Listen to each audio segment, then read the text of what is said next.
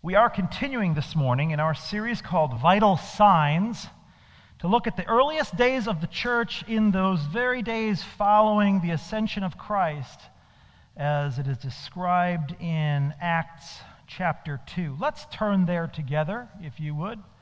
Acts chapter 2, and we'll begin at verse 37. I'm reading from the English Standard Version. Acts 2, starting at verse 37. Let's stand in honor of God's word, shall we? Now, when they heard this, they were cut to the heart and said to Peter and to the rest of the disciples, Brother, what should we do? And Peter said to them, Repent and be baptized, every one of you, in the name of Jesus Christ, for the forgiveness of your sins, and you will receive the gift of the Holy Spirit. For the promise is for you and for your children and for all who are far off, everyone whom the Lord God calls to himself. And with many other words he bore witness and continued to exhort them, saying, Save yourselves from this crooked generation. So those who received his word were baptized, and there were added that day about 3,000 souls. And they devoted themselves to the apostles' teaching and fellowship, to the breaking of bread and the prayers. And awe came upon every soul, and many wonders and signs were being done through the apostles.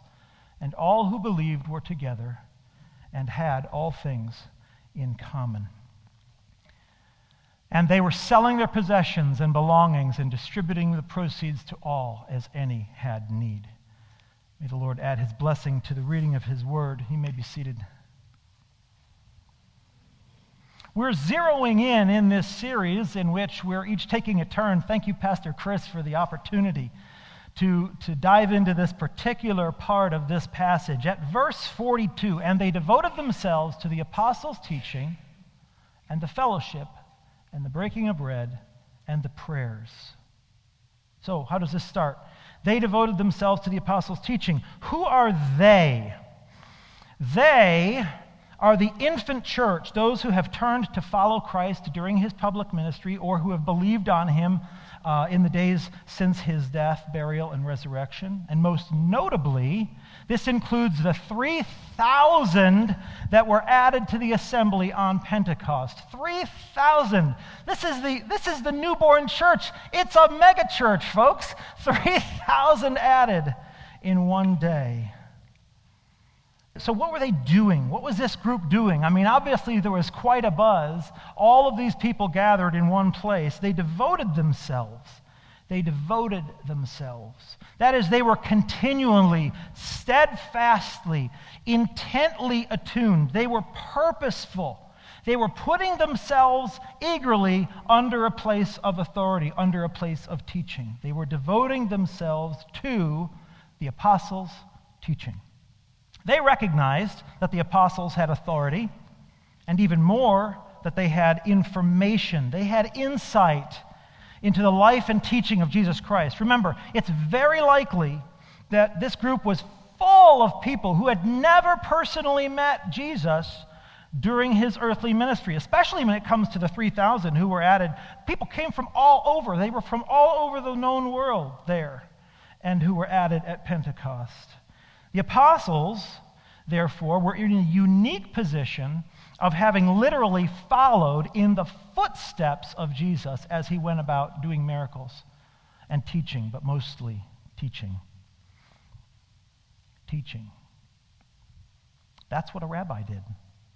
He took to himself students, followers, disciples, and they would follow him literally everywhere. They would walk in his steps, they would walk behind him everywhere he went, and they would receive instruction along the way. A good rabbi was an effective teacher.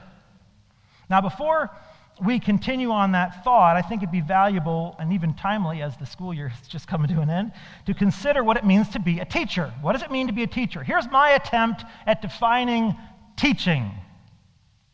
Ready? The communication of information and ideas with the goal of imparting understanding and affecting the perspective of the person receiving instruction. Think about that. Teaching is communicating information and ideas with a goal in mind, and that goal is to impart understanding and to affect the perspective of the person who you are teaching. And this is where Jesus' problems really started. that Jesus set himself apart from the run of the mill rabbi by performing miracles is a given. We know that. That definitely got people's attention. But the simple fact of the matter is that if it were not for our Lord's bold teaching, the religious authorities who would eventually demand his crucifixion would hardly ever have taken note of him. Yes, they would eventually criticize him for performing miracles on the Sabbath. Yes, they would eventually accuse him of using demonic power to perform his miraculous acts, but that was only because they had already decided that his teaching was a problem for them. Miracles change our present circumstances, but teaching deals with ideas, and ideas change us. They change how we perceive and how we interpret present and future events and circumstances. And under the right conditions, teaching threatens our status quo. Jesus boldly claimed his own deity, that he and the Father were one. And if that was not enough, he also pointed out the errors in the teaching and the actions of those same authorities, the religious leaders, the scribes, the Pharisees, and the Sadducees. And it was working. People were hearing the teaching of Jesus, and it was affecting them. Their understanding was increased, and their perspective was being changed. Let's take a minute to think about the teacher student dynamic, okay? Um, would you agree with me that good students make great teachers? Would you say that that's kind of axiomatic? Say yes if you agree with me. Yes, good students, good. I'm glad, because if not, I was going to have to preach another sermon. good students make great teachers. And one of the reasons this is so, I believe, is that good students ask a lot of questions. Now, I want you to think of someone that you've known in your life. Okay, so think, think of someone you've known who was like that, someone who had a knack of explaining things, a natural teacher, all right? And I'm going to ask you, did they ask a lot of questions? Okay, and you're going to say, yes, they did ask a lot, right? Let's try that. Did they ask a lot of questions? Yes. Uh, no, no, no, no, no, not. Yes, they did that. No. Say, yes, they did ask a lot. I didn't hand you, Caesar, I'm going with this. Did they ask a lot of questions? Yes, they did ask a lot. All right. Wow, why am I making you say that phrase? This is a little bit of social engineering here. It's just my way of teaching you a new word, the word of the day, and that word is didaskalos. This Greek word, didaskalos, get it, didaskalos? Okay, ready take a deep breath. Don thought that was funny. this, this Greek word means teacher. And as I've already said, a great teacher probably did ask a lot of questions. See what I did there? If nothing else, you will leave here today with a new wrinkle on your brain and if so, I will have made a passable didaskalos for the day. But why does that word matter? Why am I obsessing on this Greek word? Is it just because Matthew feels like he needs to use a Greek word every time, you know? Here's why. It's very important that you understand the root of that word, didasko, in its various forms, is behind two words that appear in our English New Testaments. Those words are teaching both as a verb or gerund, right? The, the act of teaching, and also the, the noun of what you're being taught, what is being taught. So those words are teaching and doctrine.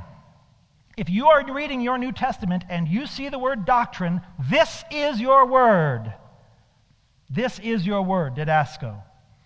If you see the word teaching, this is your word with two possible exceptions depending on your translation, where the word might be logos, which means word. Okay, but for the most part, when you see the word doctrine or teaching, it's the same word. It's the same word. Furthermore, and this is important, some translations lean in favor of using one English word over the other. Example Mark 1, 21 to 22 in the King James. And they went into Capernaum, and straightway on the Sabbath day he entered into the synagogue and taught. And they were astonished at his doctrine, for he taught them as one that had authority and not as a scribe. See that? Taught. Uh, some Bibles will say he was teaching. And then you see doctrine. Same word. Same word. One more time, 2 Timothy 3:16. All scripture is given by inspiration of God. English Standard Version says breathed out by God and is profitable for King James says doctrine, for reproof, for correction, for instruction in righteousness. We all know that. ESV there says teaching, okay? For doctrine, for reproof, for correction, for instruction in righteousness, that the man of God may be perfect, thoroughly furnished unto all good works. You'll have everything you need. The King James consistently renders the noun form as doctrine throughout the Gospels, while other translations favor the word teaching. Okay? Now, there's nothing wrong with that per se, but know that it is the same word and don't get hung up on that D word doctrine. This is a crucial point. Don't miss this. When we see doctrine, our tendency is to think, oh boy, here we go. This is getting academic now. Time to slip into my late Sunday morning nap. to quote Pastor Chris, no, no, no, no, no. Don't do that. As the disciples followed Jesus' footsteps, he was not delivering dry academic lectures of no practical use to any normal person. He was teaching them. To say that he was teaching them doctrine would be redundant. You could work for the Department of Redundancy Department, right? You say Jesus was teaching them doctrine, he was teaching them his teachings. He was teaching them how to live, he was teaching them how to think. He was teaching them who he was, who the Father was, and who they were, and what they needed to know and understand in order to be reconciled to God. He was teaching them what they must know before he was to leave them. And as any teacher can identify with our Lord in this fact, he was teaching them things that they would not begin to understand or appreciate until a much later time. But when that time would come, oh boy, would they need them. He was teaching them that he must go where they could not come. And in the next breath, he was teaching them that he would come again. He was teaching the multitudes on a hillside and the twelve along the way. He was teaching in towns and villages, in homes and in city gates, in the synagogue, in the temple. He was teaching men and women, young and old, rich and poor. He was teaching the Jew and the Samaritan, the priest and the prostitute, the tax collector and the fisherman. He was teaching. He was bearing witness to the Father, to an everlasting kingdom and to the coming hope Holy Spirit.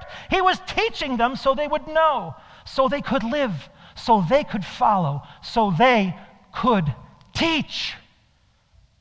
That is what he did. For Jesus, there was no such thing as a teachable moment. Every moment was a teachable moment, but there are a few that stand out.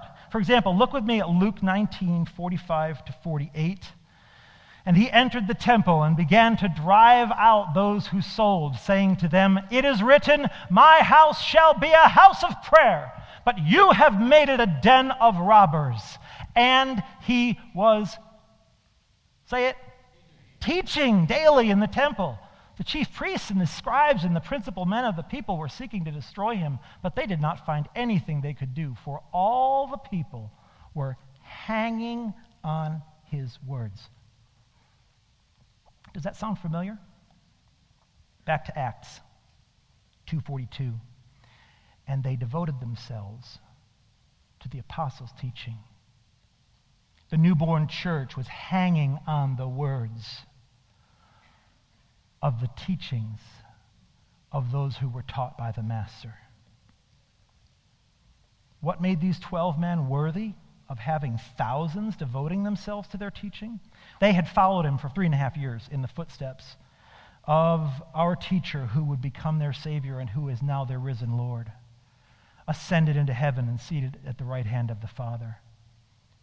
They were worthy of an audience not because of who they were, but because their teacher, their didaskalos, had taught them what they needed to know, what they needed to teach to get things rolling as the church was born. Now, it is noteworthy that in the context of all that had happened in the second chapter of Acts, right, where they had gotten up and they had spoken, not in they spoke in they spoke in real languages, known languages that were not known to them. Do you understand that? This was no untie my bow tie, who stole my Honda, who should have bought a Hyundai. This is speaking in foreign languages that they did not know. This was a sign to the world that God was working a new work not that he was going to make everybody sound funny, but that he was going to reverse, in a sense, what he had done in the Old Testament, where he confused the languages of men and spread us out and made an obstacle there for the news of who he was to go forth into the world. And he dealt with the specific people. And now, in his new covenant, he's dealing with the world. And so he's going to make sure that everybody understands. If you're here today and you don't speak, could you imagine if we could do that on a Sunday morning? Get up and say, if you're here this morning and it's your first time with us and you're from a country that we've never spoken, we trust that our sound system is correctly translating for you. that would be a little bit of Star Trek stuff for us, right? But in this very important moment in the history of the church, God gave a special sign for a specific purpose to show the world that the gospel was for every man, every woman who could hear it in their tongue and who could believe on him and be saved. So, in the context of all of that that had gone on, it's interesting to note that the thousands, this had just happened. The thousands were not devoting themselves to pursuing the ability to speak in other tongues or even to heal. They were devoting themselves, of all things, to doctrine, to the teaching of the apostles. Before they were called apostles, these men were just disciples students of the teacher Jesus as he prepared them for his death and resurrection and to be instrumental in the formation of the church. He also taught them with a more long term goal in mind. Jesus' final command inextricably links baptism and teaching to the mission of making disciples. Look at Matthew 28 18 through 20. And Jesus said to them, All authority in heaven and on earth has been given to me. Go therefore and make disciples of all nations, baptizing them in the name of the Father and of the Son and of the Holy Spirit, teaching them to observe all that I have commanded you. And behold, I am with you always to the end of the age. He taught them to teach. And he placed that task at the very heart of the mandate to all who would follow him to make disciples. There is, listen, there is nothing more practical than the teaching of our Lord.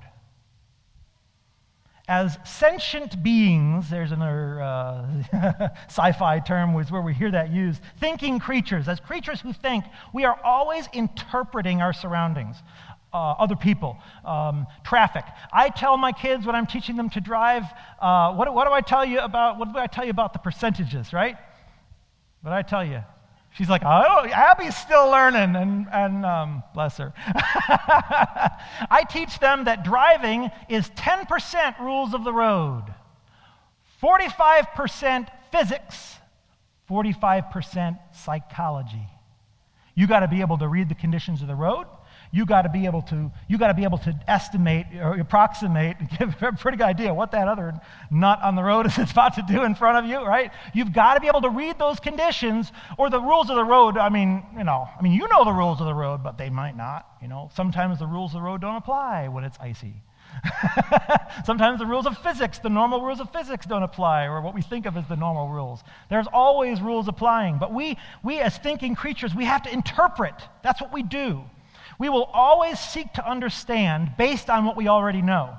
But in the absence of facts, in the absence of good information to work with, we are left to intuition, to follow our gut or our emotions. And that's not always a bad thing. You know, face it, the flight response does save lives from time to time. but as helpful as intuition can be, when we find ourselves in a bind, we are always better off knowing what we're getting into in the first place. When the first of the month rolls around, it really doesn't matter whether we feel as if we have enough money to cover the mortgage check. Either we do or we do not. And that is why we study arithmetic. Nobody calls it draftology or the doctrine of personal checking, right? so we just accept it. We need to know how to add and subtract. We need to know how to balance a checkbook so that we know if it's okay to write that check. In his song, Maker of Noses, I love that title, the late Christian singer songwriter Rich Mullins wrote Do I turn to the left? Do I turn to the right? When I turn to the world, they give me this advice. They said, Boy, you just follow your heart. But my heart just led me into my chest. And they said, Follow your nose. But the direction changed every time I went and turned my head. And they said, Boy, you just follow your dreams. But my dreams are only misty notions. But the Father of hearts and the Maker of noses and the giver of dreams, he's the one I have chosen, and I will follow him. Amen? And so, sound doctrine, the teaching of Scripture, informs us for daily living. But of equal and arguably even greater importance, it also protects us from false teaching. This is where another D word comes in discernment. Discernment is nothing more than the ability to distinguish between truth and error, between fact and fiction, between orthodoxy and heterodoxy. But make no mistake, error, fiction, and heresy, like truth, fact, and orthodoxy, don't just happen. They are teachings and they all have their proponents, their teachers, their adherents. When you hear a teaching, are you prepared to evaluate it in the light of Scripture? That's the mandate of 2 Timothy 2:15. Do your best to present yourself to God as one approved, a worker who has no need to be ashamed, rightly handling the word of truth. The danger is real, and the stakes have never been higher. Christians, by the millions, are falling prey to the heresy laden book and now feature film, The Shack. Not merely shrugging at its staggering barrage of false teachings, but claiming that it has helped them to understand God. No. No. It most certainly has not helped you to understand God. The God of the shack is an idol a grotesque distortion, and by no means the God of this Bible. Ephesians 4 11 to 14. Paul writes, And he gave the apostles, the prophets, the evangelists, the shepherds, and teachers to equip the saints for the work of the ministry, for building up the body of Christ until we all attain the unity of the faith and of the knowledge of the Son of God, to mature manhood, to the measure and the stature of the fullness of Christ, so that we may no longer be children tossed to and fro by the waves and carried about by every wind of doctrine, by human cunning, by craftiness and deceitful schemes. Now, listen to this. When the author of The Shack could not find a publisher to print his book, he started his own publishing outfit and named it Windblown Media. Look at this verse. Carried about by every wind of doctrine. Put right on the back cover, windblown media. And I, listen, if, if you've read it, if you've enjoyed it, I'm not here to attack you today. I'm here to wake you up. There have been a lot of great people I've known people who I consider to be very strong in their faith and very knowledgeable of the Word of God who've gotten pulled into this book. I don't understand it. I don't understand the deception, but I know it's real. And you need to go to the Word and see what it says.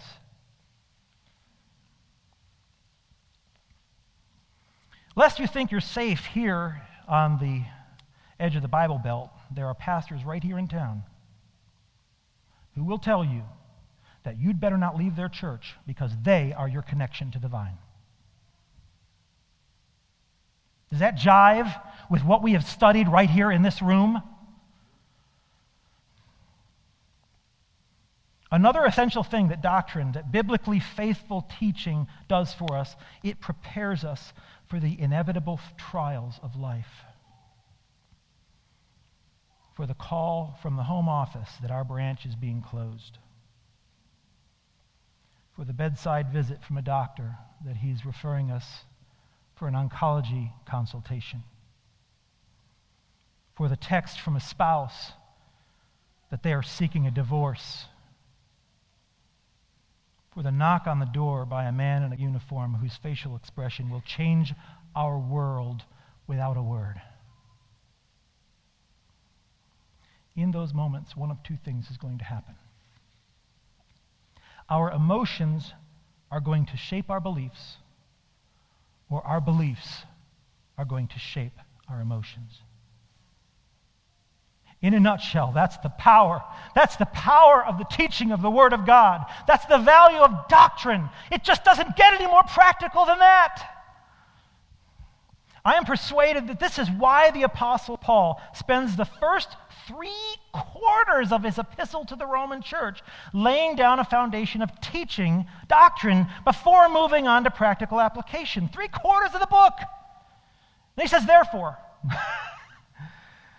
He follows the same pattern in Galatians, Ephesians, Philippians, Colossians, 1 Thessalonians, laying a necessary groundwork in doctrine and then pausing for therefore before applying it to specific areas of concern. The early church and the apostles understood the importance of having a foundation of biblical truth, of biblical teaching that was both deep and wide 1 Timothy 3:16 contains what I believe to be a peek at an early hymn of the church. It reads, listen to this. He was manifested in the flesh, vindicated by the Spirit, seen by angels, proclaimed among the nations, believed on in the world, taken up in glory. Is it any wonder then that the importance of doctrine would be near to your music pastor's heart.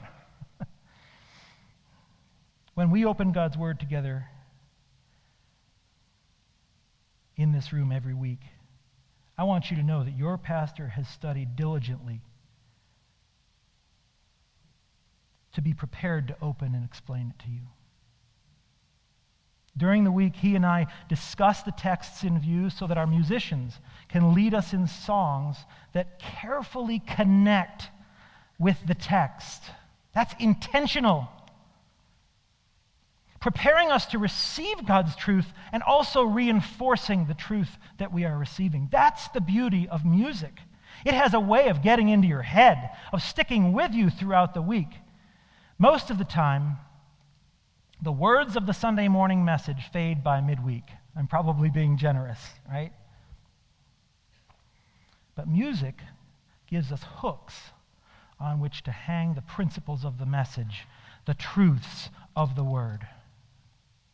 I have sat at the bedside of countless saints at Jordan's bank, preparing to enter the presence of the Lord. Never has one of them quoted a sermon. But songs of worship often rise in those moments. Hymns, old and new, the truths of Scripture rendered in meter and set to music provide comfort in those tender moments. Martin Luther put it this way Next to the Word of God, the noble art of music is the greatest treasure in all the world. Or perhaps you'd prefer the Apostle Paul. Let the word of Christ dwell in you richly, teaching and admonishing one another in all wisdom, singing psalms and hymns and spiritual songs with thankfulness in your hearts to God. And that is why That is why I consider the curation of our music library here at Faith Baptist Church to be among my most sober responsibilities as I serve this body. The music that we sing together in worship becomes a part of who we are. Those words had better be true.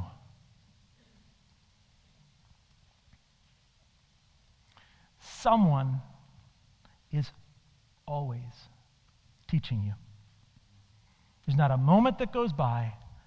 If you're interacting with any language, if you're interacting with any image, there's not a moment that goes by where someone isn't trying to teach you something, trying to convey something to you. This doesn't mean we have to sit in the little closet somewhere. We've got to engage the world. We have to take the gospel to it. It's by hearing that they believe. Amen? But who will we allow to be our teachers? A news anchor? A friend? Who will we allow to form our perspective? A coworker? Who will we allow to shape our worldview? Netflix? Some pop culture icon.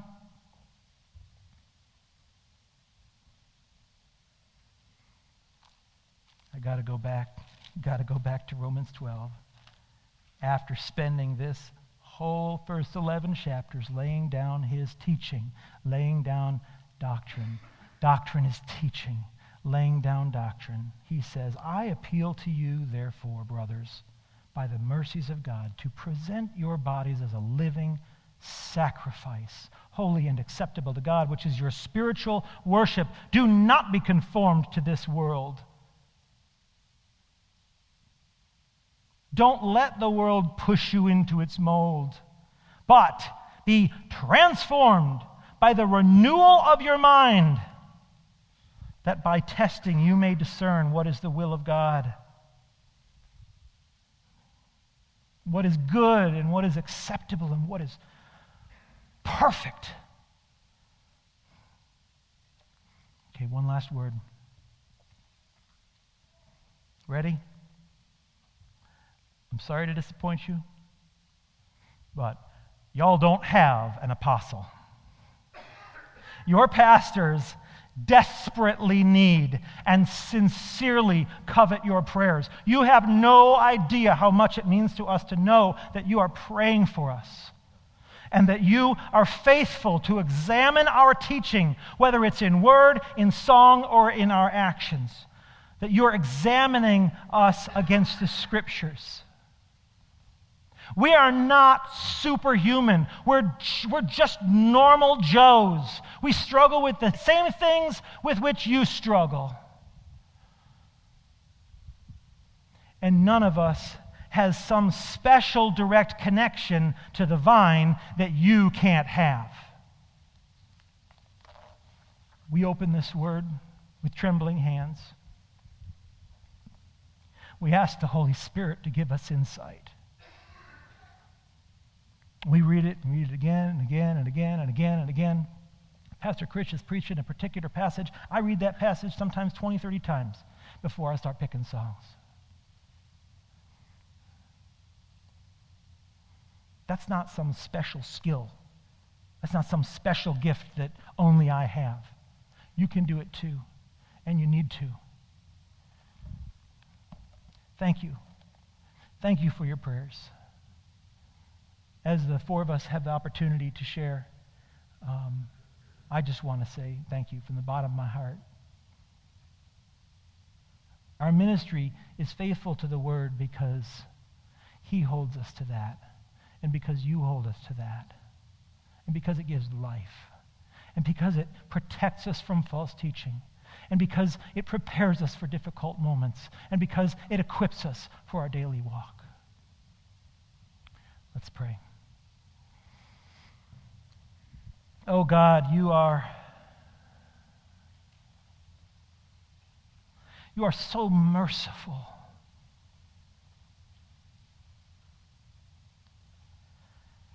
in our mutiny against you.